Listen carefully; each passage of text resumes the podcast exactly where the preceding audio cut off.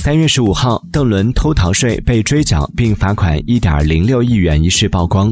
欧莱雅工作人员表示，已经终止与邓伦的合作，感谢关注。此前已经有包括云米在内的多家企业宣布与邓伦终止合作。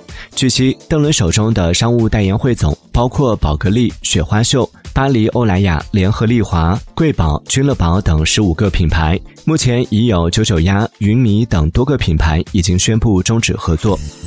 Música